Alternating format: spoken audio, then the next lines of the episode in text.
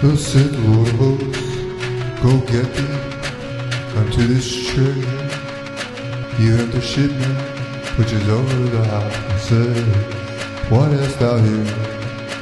And whom hast thou here? That thou hast hewn thee out a sepulchre here, as he that heweth him not a sepulchre on high,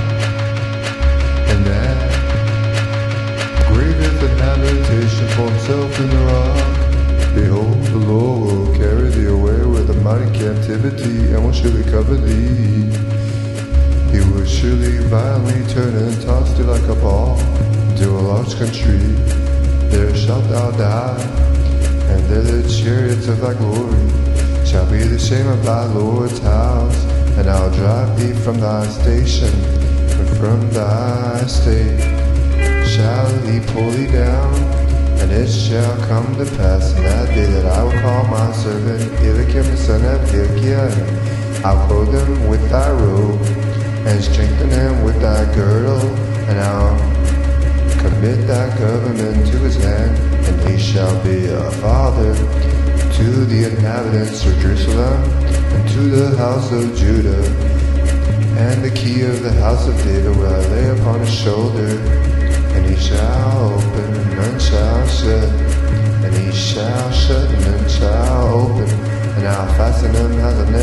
a place.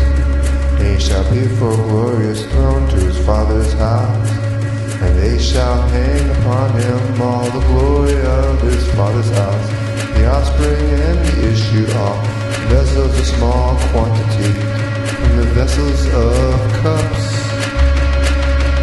even to all the vessels of flagons.